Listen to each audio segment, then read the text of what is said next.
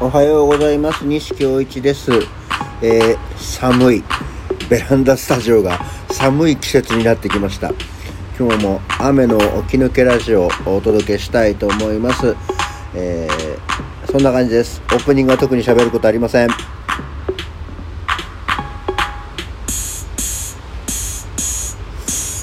はい改めましておはようございます。9月2日木曜日午前6時34分の起き抜けラジオでございます、えー雨です。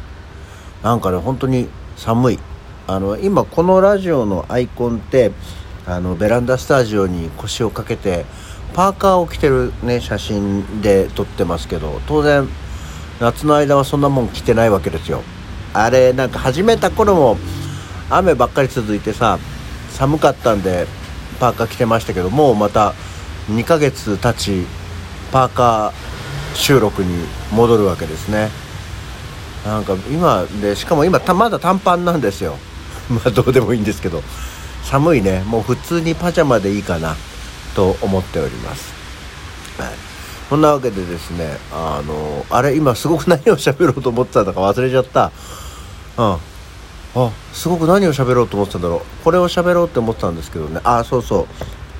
う。思い出した。あの今日は何の日っていうのを前にねちょこっとだけ喋りましたけど、まあ、今日9月2日は何の日でもよくわかんないんですけど昨日ってあの9月1日防災の日じゃないですか。あの去年去年も見てなかったかな。普通普通って普段9月1日って防災の日で、まあ、いろんなところで防災訓練大規模な防災訓練をやりましたよみたいなニュースがあったと思うんですけどやっぱりこれあれかなその去年とか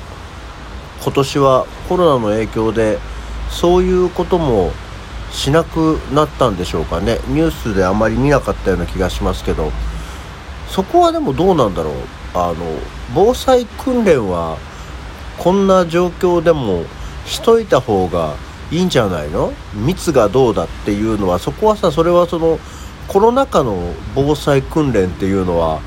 訓練しといた方がいいんじゃないかなと思うわけですよね。だってこう密にならないようにとかそういうコロナも気をつけつつ災害が、まあ、実際にこの夏は雨水害とか多かったりねあの熱海のあの土石流みたいのもあったりでっていう状況もあるわけなんだからやろうよ防災訓練。まあね一人でやることじゃないじゃないです。大規模防災訓練みたいのって。ああいうのニュースで見かけなかったんだけどやってたんだろうかとふと思ってみたり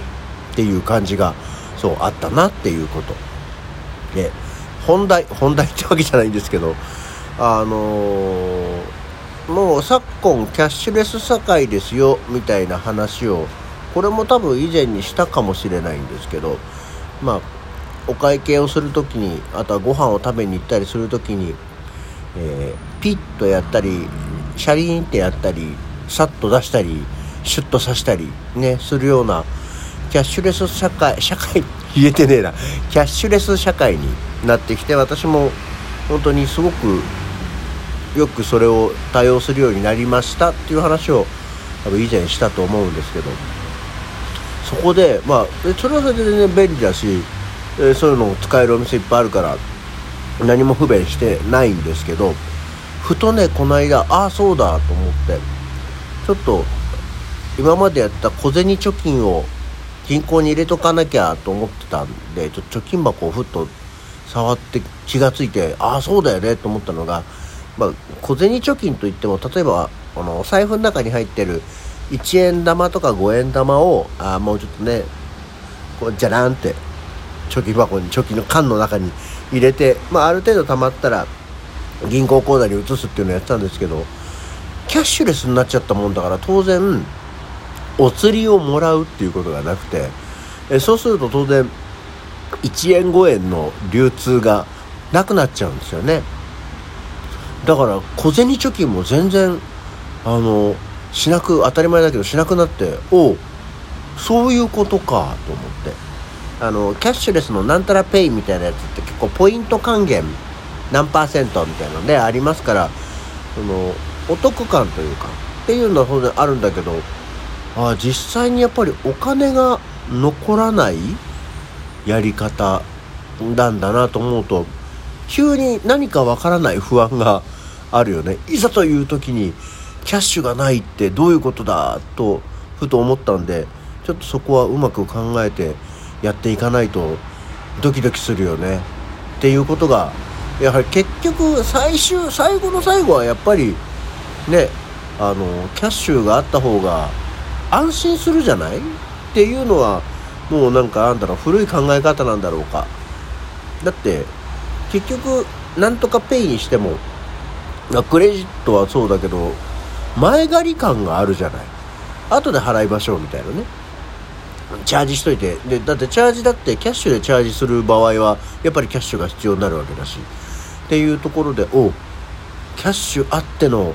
ペイですよ。と思って、えー、気をつけようと思った次第です。であとねそのお昼ご飯によくそのペイを使ってもう本当に外食チェーン店だけじゃなくて町の中華屋さんだったり、うん、お弁当屋さんだったりでも使えるから、まあ、それを使ってお昼ご飯を食べたりしているわけなんですけど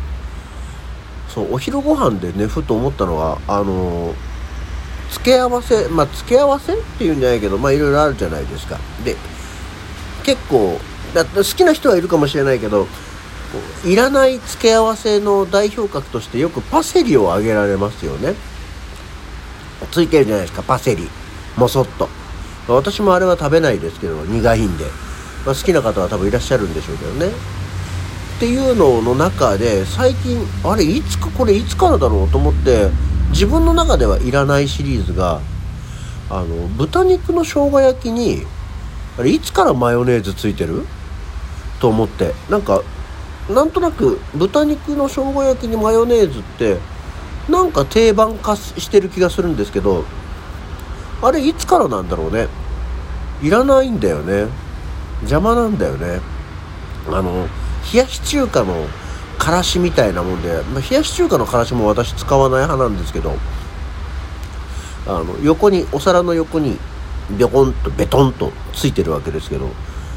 あれ邪魔なんだよな。別盛りにしてくんないかな。もともとマヨネーズがあんまり得意じゃないので当然つけないんですけど。どうですか皆さん。豚肉の生姜焼きにマヨネーズつける？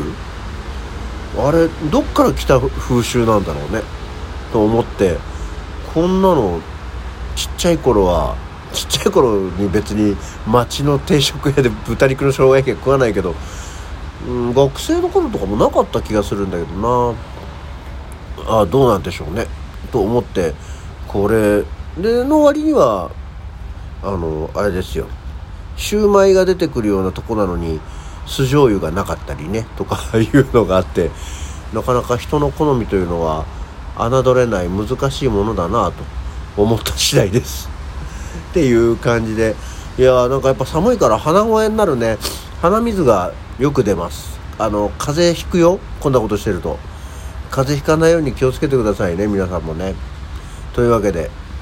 えー、新学期入った割には中学校は分散登校になったので朝子供が起きない、えー、期間に逆戻り。で聞いたら12月までっていうか2学期はずっと分散登校になるんだ。大丈夫なのか？まあ中学2年生ですからまだのんきに親もしますけど中3のことが大変だよねと思いました。まあちょっとそういう話は後日またしましょう。そんなわけで起き抜けラジオ西京一でした。また次回。